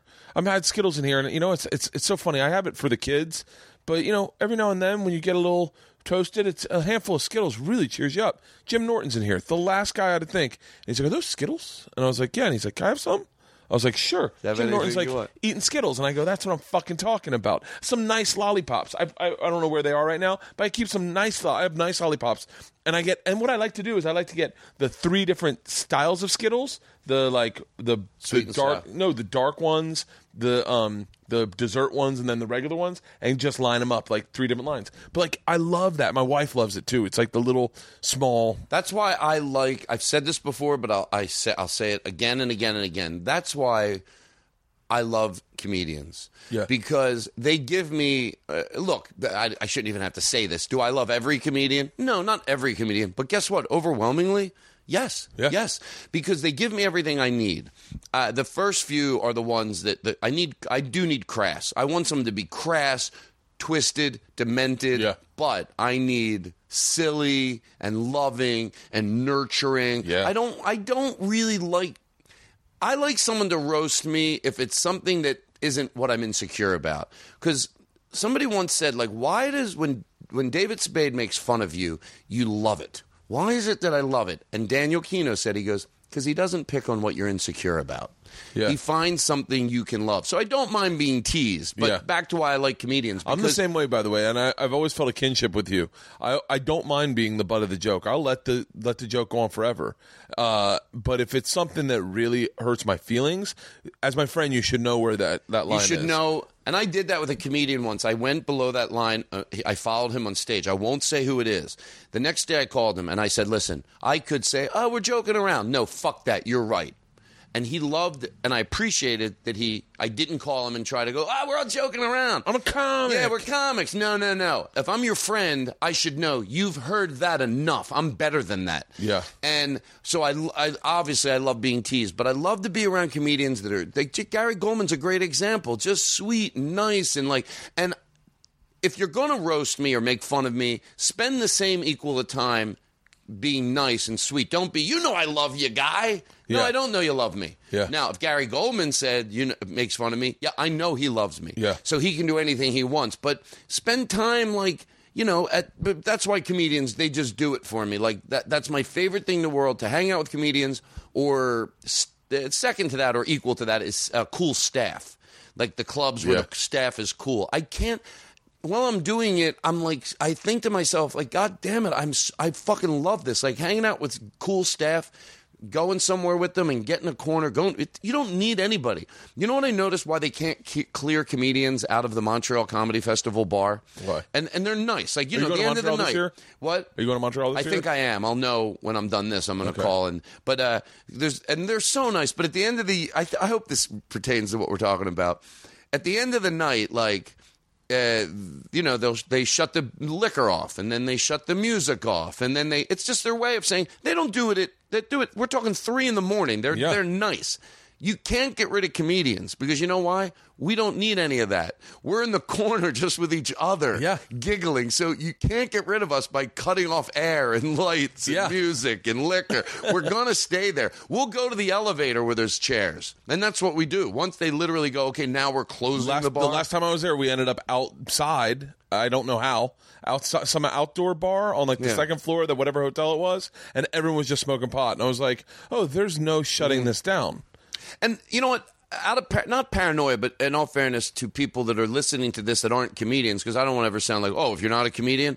No, but a friend of mine that was a comedian, he was in th- this type of business and now he's not. He said the hardest thing is, but not impossible, is in a regular type of environment, you know, whatever your job is, to find those people Oh yeah, because they're there, but it's hard to find them. So what I mean by comedians are even my friend he he he, he he's saying yes I you're right it's a struggle it's a struggle and the silliness gets knocked out of you sometimes but in some creative jobs you're able to keep that silliness about you. So can other people. Matter of fact in my core group of friends a lot of them aren't comedians but I always think of them as comedians. Yeah. but yeah when you're in a regular 9 to 5 job sometimes that silliness gets knocked out of you. You know, you turn 30, you turn 40, but with comedians, it doesn't. Never. We're giggling. We're giggling. Like we're silly. We're like little kids. I love giggling. And with a different maturity. It's not like we don't have more.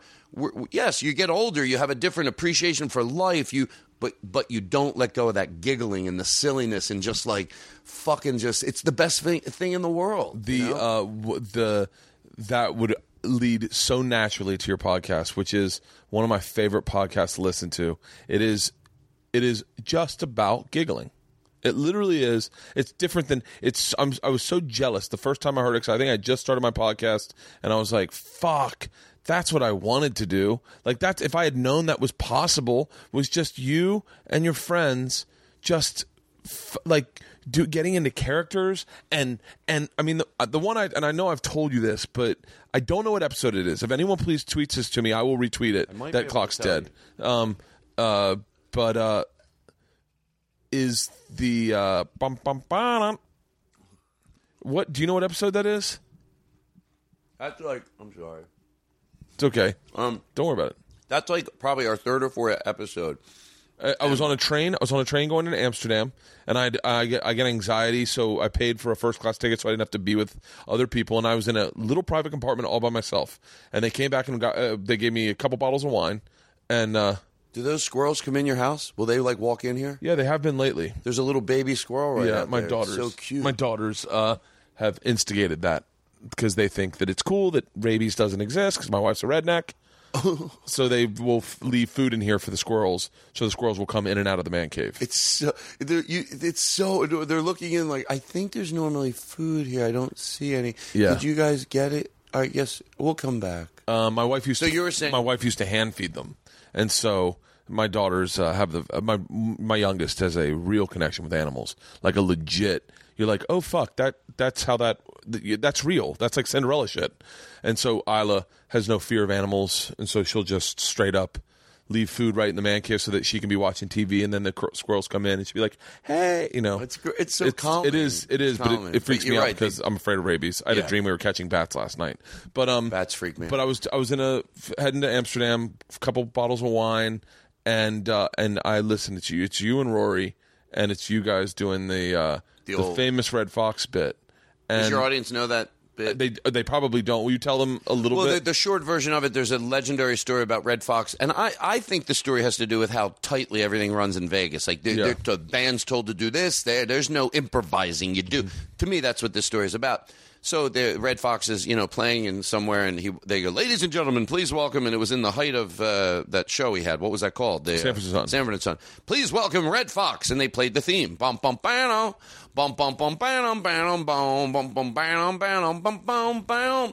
He walks out. There's a small crowd, and you know he goes, "Fuck, thirty people. I don't play to fucking thirty people." And he just walked off stage, and the band, bum bum bam, bum bum bum bam bam bam. But, everything's fine. The show's over. The band played. They don't think like, well, maybe we shouldn't play the theme because he really didn't do a show. Play him out play them back off. And that's what they fucking did. Fuck you. I am playing for 30 people. bum, bum, bum, bum, bum. So we just did that. but but for an hour. We did it for an hour. We For didn't hour? on it, but we did it for an hour. for an hour, you took the theme music and you guys did your versions of you doing it. You did your versions of Jerry Seinfeld doing it. Your versions of Redd Foxx doing it. people? I'm not playing for 30 people. Bum, or we were like, fuck this shit. Fuck this whole goddamn casino. fuck you. Fuck this shit. I'm not fucking playing for 30 people. Bum, bum, bum, bam. Yeah. Bum, bum, bum, bam, it was bum. it was it was like one of those things and what the best part about it and sometimes and I had to introduce my wife to this is that you wouldn't let the joke go and it got funnier and funnier and funnier and funnier and funnier to the place where it didn't get funny anymore and then it got even funnier than that? Well, you know, that is why I think the podcast might have helped my stand up because it taught me to tr- trust my that. It's, my, instincts. it's our garage over there. My wife's going, "Hey babe, come here for a sec." You have a garage? Yeah, we have a garage On top door, of this? next door to this. um, to trust my instincts. The podcast makes you trust your instincts. Yeah. And I don't think it's cute to do things. If I don't think it's funny, you know what we're talking about. I call Family Guy and the fuck out of it. Yeah. Family Guy the fuck out of it. Now I know some people might not like the Family Guy, but they'll still understand what I mean. That you just do it because I said to somebody once, I go, "Did Family Guy ever do anything where you thought they did it too long?"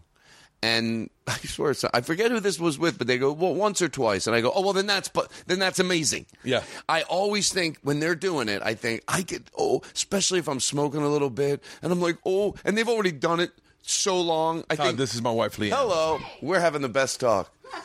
Uh, there's so, there's so much. to meet you, too. There's so much I would uh, that you need to listen to this podcast. It is there's so much of my We're just talking personality about in like him. preference and like the glass and loving like little things. LeeAnn LeeAnn loves drinking water out of those glasses. Well, and I like the crushed ice. Like there, I, I didn't say it even when you gave it to me, but the other day, uh, uh, remember I said I don't want to keep buying shit I don't need, even even though I'm not a. We're going rat through by this right now. We're by going through this right now. I still don't. I still might buy things, and I saw ice cube trays that had little round. They made like rounder ice cubes, and I was like, oh, I could see that in the glass being more fun to drink. But I go, you don't need it, and then I come here and I'm like, that's you know, Yeah. crushed Um, ice. I just wanted you to say hi. Well. Hello. All right. You're one of my favorites. So Thank you very much. Yeah. Have fun. She watched you uh, all through Last Comic Standing, and so Where did you meet?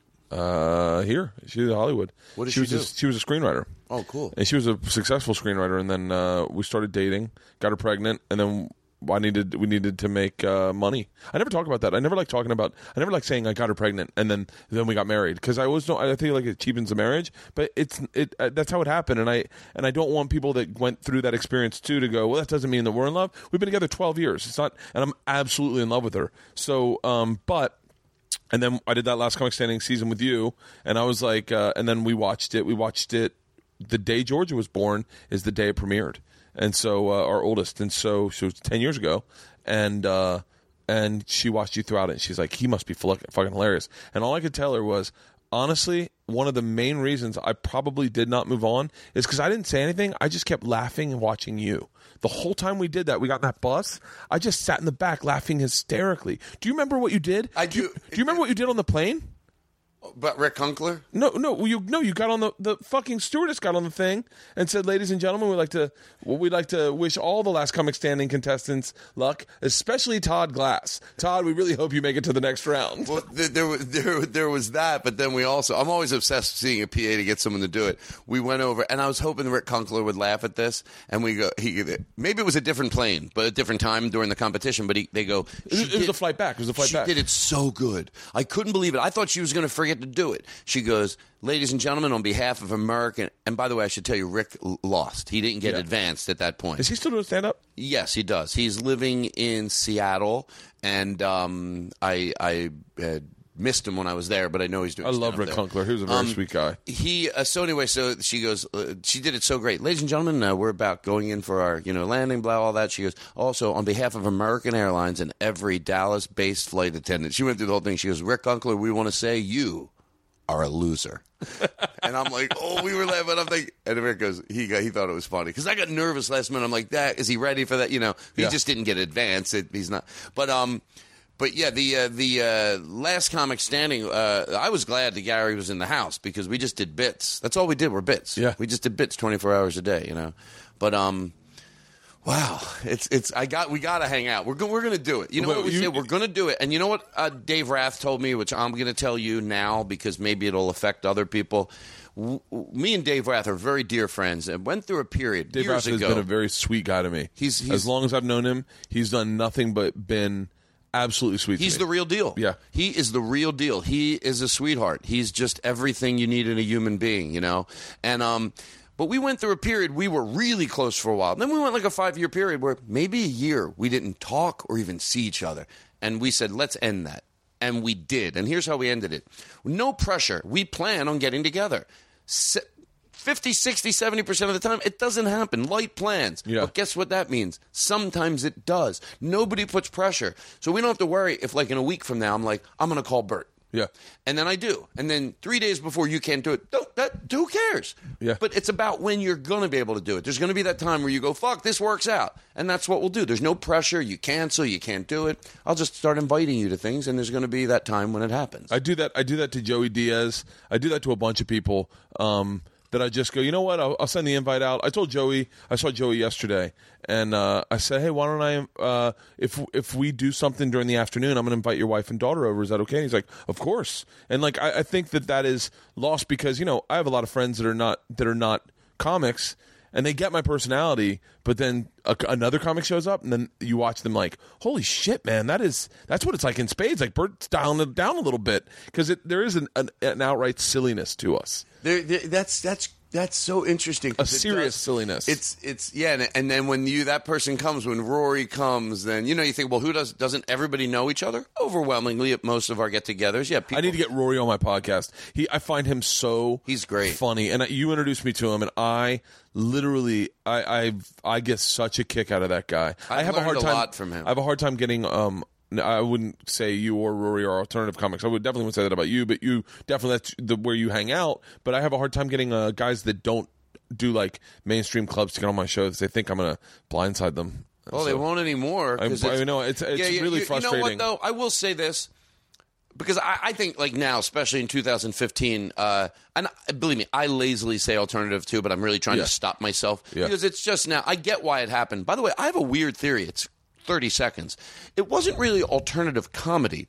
It was because I lived through it. Yeah. The, the comedy clubs got out of control. But whenever I said, "Do you think comedy's going to be around in ten years?" I would always go, "Of course it is. Is music going to be around in ten years?" Yeah. But there was an oversaturation of clubs, not the love of comedy. The great clubs, most of them, are still open 30 years later, 20 Yeah. years later. There's a lot of clubs open for 20, 30 years, and they made it through everything. Yeah. But there was a period where they were oversaturated, so you couldn't go in because they built these big clubs or they rented these big clubs. Then they couldn't get the audience, so now they were padding them. Everybody knows that. Yeah. So then they started padding them, and the audiences weren't as good, and it was just weird. These.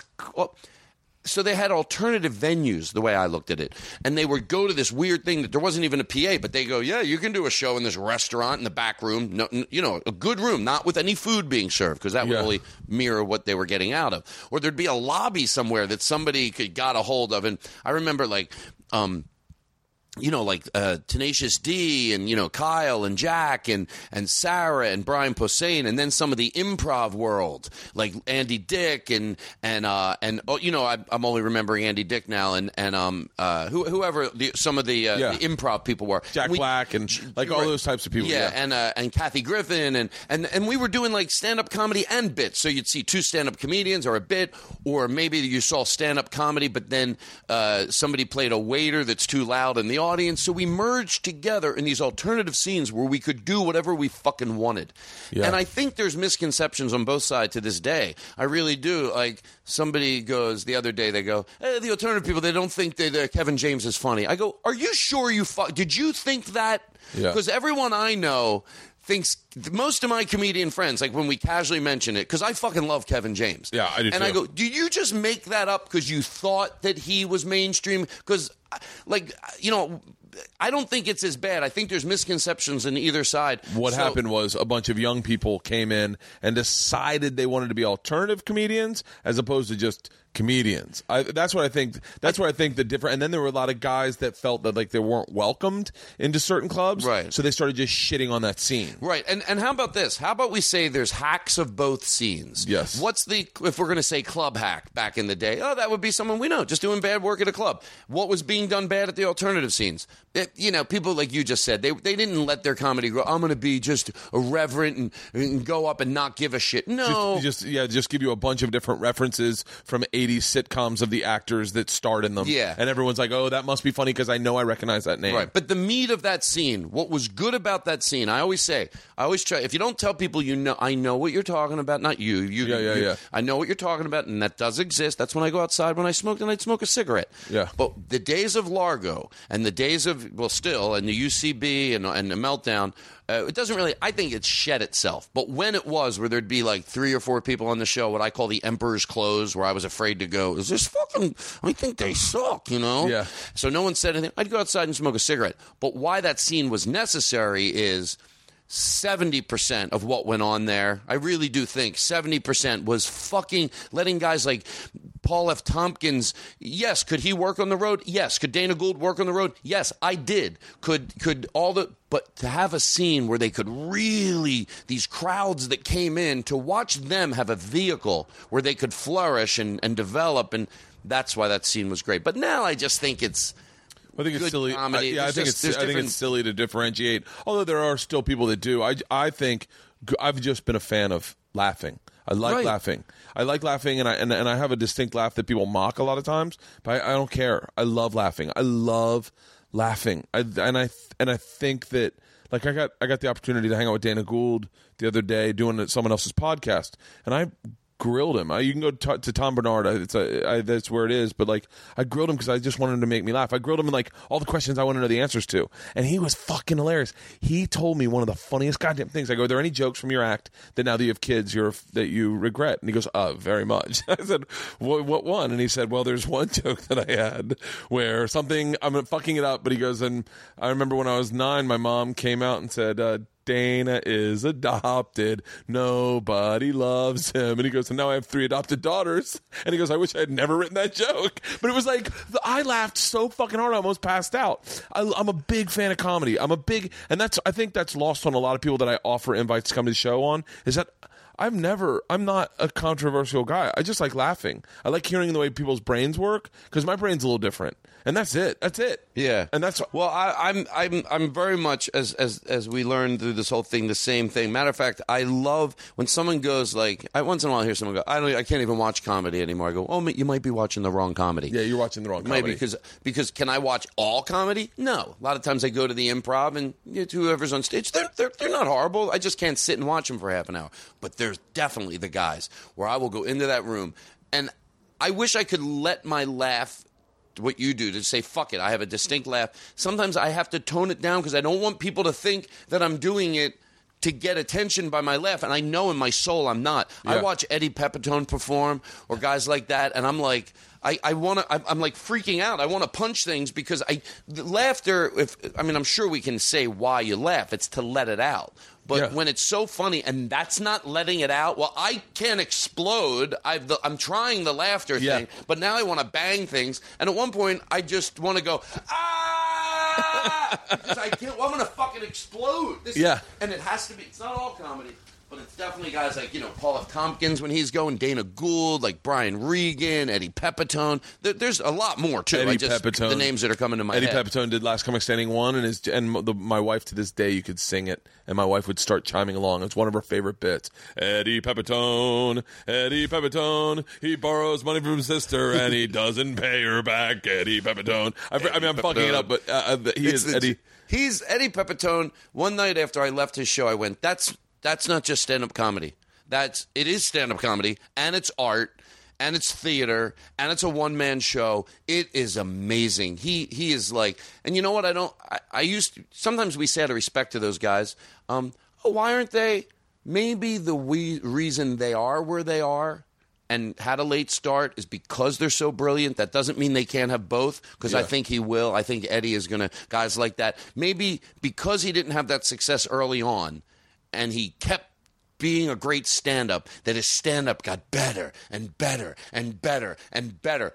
And he and he reinvented himself, and he just kept doing it. And I'm sure he gets angry like everybody else, but Yeah. in the meantime, he always just kept getting better and better and better, and he turned into this fucking Bunsen burner, bubbling over with great comedy. Yeah. And now maybe the course will be that now he'll it'll he'll get what he probably wanted, what we all wanted 20 years ago. But at least that's what I say about myself, and that's what I'm projecting onto him. I wanted to have more mainstream success 20 years ago, but in the meantime, I became I am more proud of the stand up I've become, and if that was the if that was the outcome of that, I'm actually okay with that. Oh, see, I don't like uh, not not that. Um, I nah, that sounds horrible to say. I would never want you to become a movie star. Like I would, I would never this? want you to become like I. I don't. and That's and that's selfish, I think. But like I don't want Eddie Pepitone. I don't want other people to know what I my secret, the secret things I like. I don't like. It sounds like I want people that listen to my podcast. I want people that respect it. But then I feel like it's like the Dave Well- Dave Matthews Band. Well, here, here's maybe the answer because I talked to a friend of Eddie's about this. It's funny we're talking about Eddie, but um, like once you, let's say Eddie was in a big movie, Yeah. and then you just can't help it. People come out to see you that aren't your hardcore fans. You know, even a good movie, Zach- not even a bad movie. Zach, right, Zach, Zach, is Zach is what is I'm gonna say is, but I haven't seen him do stand up in a while. My favorite guy to watch on stage. He is one of those guys that fucking takes the smallest detail and turns it hilarious, flips it upside down. He's so eccentric and he's so honest, but he's so real and genuine. I mean, he took me on a tour when I the first day I met him. He took me on a tour of his hotel room in the I want to say the Chelsea Hotel or I forget where it was, uh, the Gramercy Park Hotel. He took me on a tour of the hotel room. We were high, and he explained to me why it was the best hotel to stay in. And it was and the- hotel this? Gramercy Park Hotel. I think they've changed it into condominiums, but it was old school. It was from like the '70s, and it had like old subway tiles, and it had a bottle beer opener in the bathroom, and and it, and I was like, this guy's fucking fascinating. And, then, and now it frustrates me when I see a group of guys in Vegas, and one guy's dressed with the beard and looks like Zach, and I go, you're missing what made him genius. Right. You're you just like. and, and you know what? Nothing wrong happened. I hope I, I say this like if Zach heard it, he'd go Yeah. right. Nothing Right. wrong. Nothing happened. wrong happened. Nothing wrong happened. He and, and and also for the naysayers that might go, oh, big problems to have. He's he's very wealthy now. No, we're not talking about that. We're talking about definitely when when it was all over, there had to be a point when Zach said. I can't just perform and do what I want to do. Yeah. He can't stop at clubs like the Meltdown because those audiences would have loved him before he Yes. So that's your outlet, but it's not like what do you do if you want to go do a 500 seat theater in Milwaukee? Oh, he could don't- he could do Kevin Hart sized venues. right, but if you wouldn't have the audience. It would it would So that's Yeah. why we said for Eddie, and I would want the same thing for my career. And maybe I, I sometimes I think, why do I talk about this? And I, I don't know. It, it's I don't know. I just talk about it. Me but too. what do I mean as saying what I want as the next level of success? Um, for me, it would mean just to go like I'm going to do comedy till I'm 90, but it would mean I'm I got enough money in the bank to Yeah. live in the home I live in. It's paid. I'm good. I can do. I can always, when I'm 70, make creative decisions, not financial decisions. Yup. That's all I mean. And that doesn't take a lot more than that. Doesn't take a lot. Yeah. But I do want that. So that I would like, and I wish that for Eddie too. But you're right. Like I would rather Eddie be comfortable, sort of have what maybe what I want. Because yeah, I guess if Eddie, I could see Eddie, and it, and hey, it might, it, it very well might happen. Very well might happen. He's in a movie. It's fucking big. Yeah. He's like Rodney Dangerfield. Kids are like fuck, just like they are in a small scene. Oh, they yeah, love yeah, him. maybe yeah, okay, I can but, see that. But then we both think, oh, would he be able to? Would would he have those? Because he's brilliant. With the with the with the sudden bursts of genius that you see explode out of him, would they still happen or would they be manufactured? or Like, would he not be able to do? Yeah, like, would he- same thing as Zach. yeah, or you know, I don't Who know. You can do both? Sometimes I guess you can do. I guess you know. I guess they're the, the be careful of the choices you make because uh, you know uh, you want to. Because I, I, you know, I talked about this with Greg Proops, and it's not even a bad show. Sometimes there's a, uh, you know, there's a bad show and they're in it, and then it brings out idiots. Sometimes really good shows, like um, uh, we when we perform when I perform with Greg Proops in San Francisco, um, whose line is it anyway? It's not a bad show. It's a you know it's it's it's it's not like you go oh and it would bring out. But there's no doubt that the people that came out to see him from that Yeah. were not the same brilliant audience that came out that know him from the podcast. You wanna hear and something Other people, they're something brilliant. They're brilliant people. Patrice O'Neal uh, and I and Rich Voss. I've, brought- talked about Patrice a lot lately. I don't know why. I think my blood pressure is high. But uh, um, he we were in Sc- uh, Scotland at Edinburgh, and he said we need to go see Greg Proops. And I was the guy saying the guy from Who's Line It Is Anyway. Like seriously.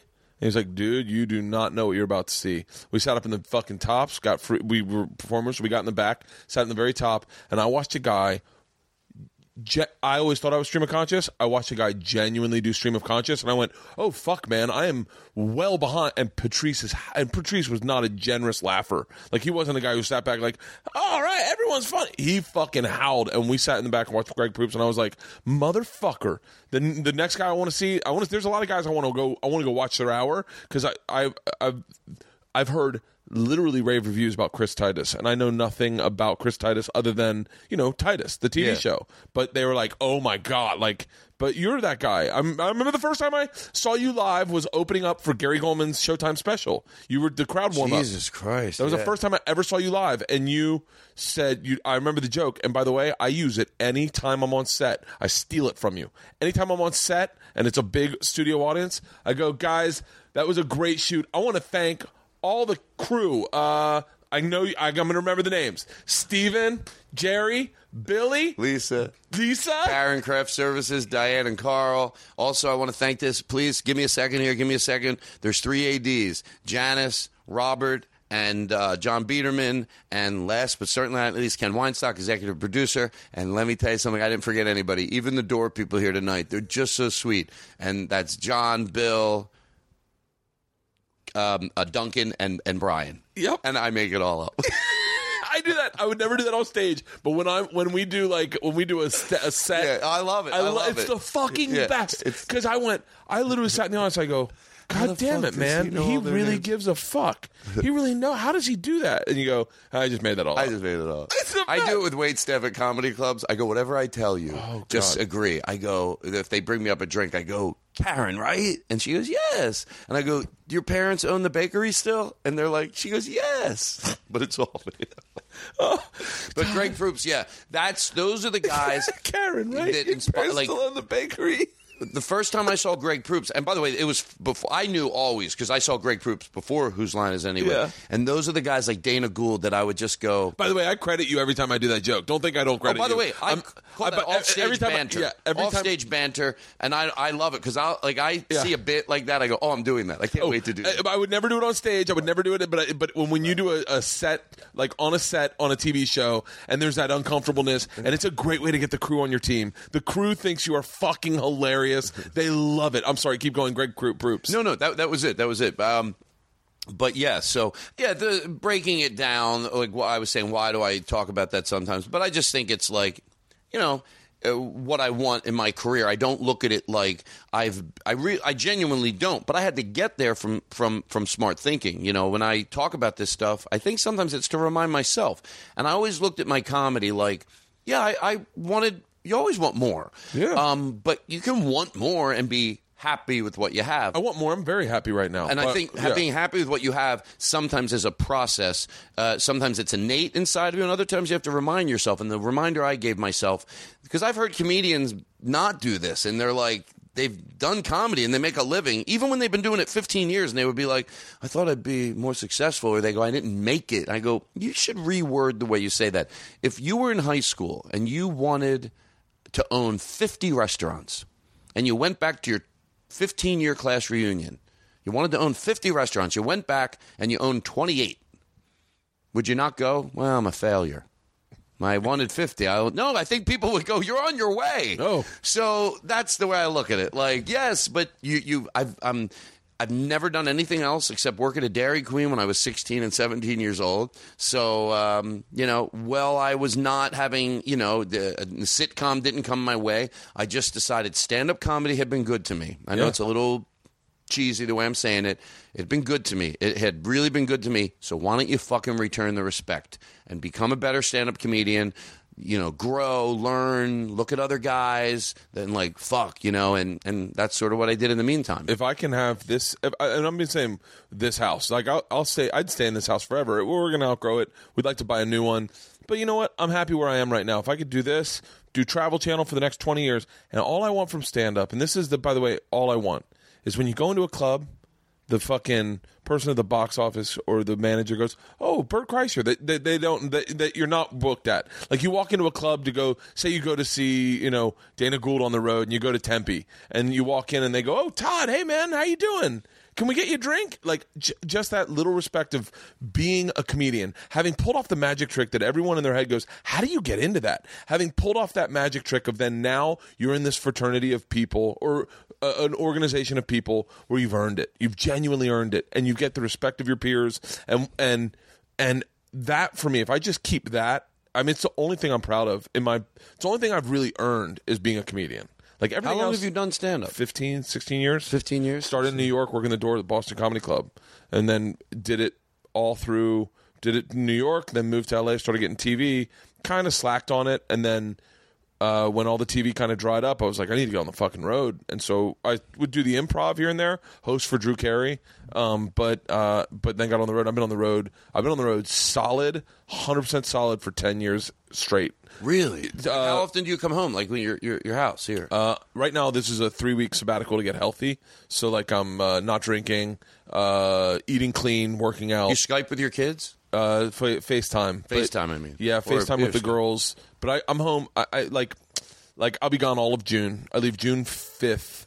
Uh, I, I leave June fifth, and I'll be gone. I shouldn't say that out loud, but don't worry, we have a big dog, a gun, and my and my wife has a lot of friends. So, uh, but I'll, I'll be gone for most of June, a lot of July, and just on the road doing Travel Channel and um, and just trying to like I don't know, I don't know it's, fuck me, but but uh, but seriously, Todd, I, I know it's it's at one twenty six. You uh, you got to get out of here. Yeah, we're we're good though. This was good. We're gonna. It was a blast, You're man. gonna be able to come on a podcast within three months. Knowing your career, I better do it really quick before you go on the road again. And uh, and we're gonna get together. We're gonna have we're gonna have a night where we're gonna just. I got to tell you this, and I can't say this enough. You changed my verbiage about so much stuff in this world. And I think you know what I'm talking about. I do. But just and it, you changed me and my DNA just by being a fan of yours. And I think that and and and I think you've you've done so much. You've done so much by being a good person. I mean, I'm being serious when I say that. And I don't say this to very many people, but I I think I don't think you. I don't. I think you should know that when you go to bed, go. God, if I did nothing at the end of the day, a guy like Bert Kreischer, you know, who maybe can get a million people to listen to him in a year. I changed the way he talks, and the way he thinks, and the way he respects people, and the way he looks at at, at people in general. And I wasn't a bad person; I was just regular. But man, that it's Well, a big fucking thing, man. When, when when somebody says that to me, I, I, I always think like I want them to know like that it does not fall on deaf ears. Like because although I do it just to remind myself, I'm never up on a pedestal. I most of the things I try to tell people, hey, you know, don't do this anymore. I learned. I had a comedian say years ago, don't. I, the, the example I always give was a comedian a long time ago, Dwayne Cunningham, when someone in the audience dropped the tray. He wasn't telling me. I, I'm gonna. I will give you the 30 second version of this or 60 seconds. He didn't tell me not to do it. Yeah. Because we both agreed. Do whatever you fucking want. Yeah. I always try to preface that because you can't take for granted that people, if they've heard your podcast, they've heard me say this a hundred other times. Yeah. You- That's my fear. That they're Yeah. gonna, yeah, we get it, Todd. No one is saying there should be rules for comedy. Nobody. If anybody ever says there should be what a rule, what a comedian can do and what can't do, don't expect me to fucking show up. Yeah. There's a, there's a twist that comes at the end that some comedians don't like. But do whatever you fucking want. Every goddamn thing can be funny. Everything. Yeah. No goddamn rules at all. But that doesn't mean you can't have your own pulse of what's right and wrong. I'm defending your right to do it.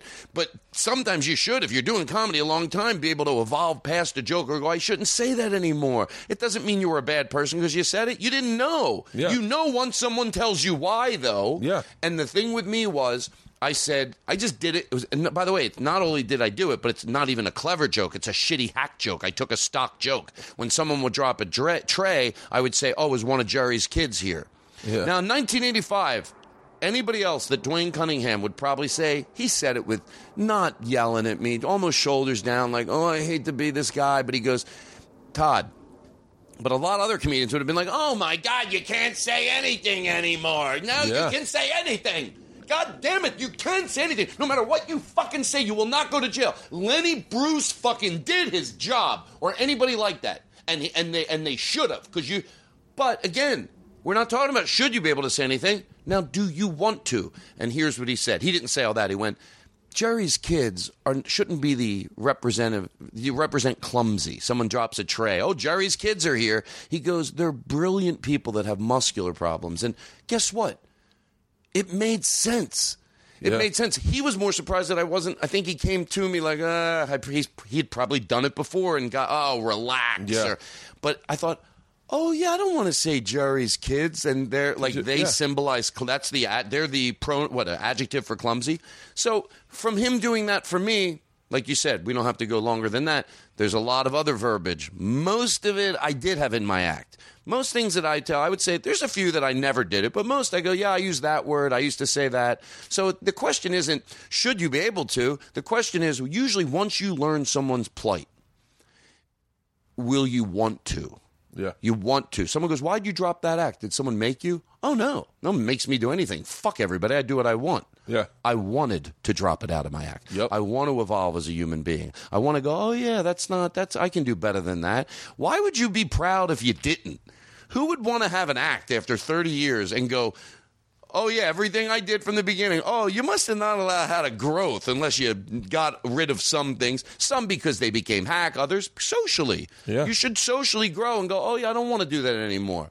So Why would I- why would I- appreciate that. I No. really do appreciate that. It, it warms my heart. And sometimes when I think, Todd, just do your fucking comedy and shut up. But I don't do it on stage as much. I do do it on the podcast. So when you say that to me, it, it really warms my heart, and I and I very very much appreciate it. I really do. Don't mention it, man. Thank you.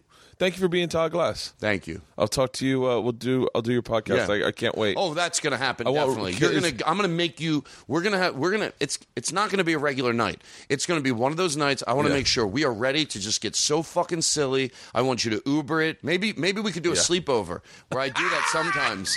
where I have people at my house and then we do a sleepover. We do the traditional podcast in the studio. Then at my house we do a sleepover, and it is pure joy. Pure joy. I've only done it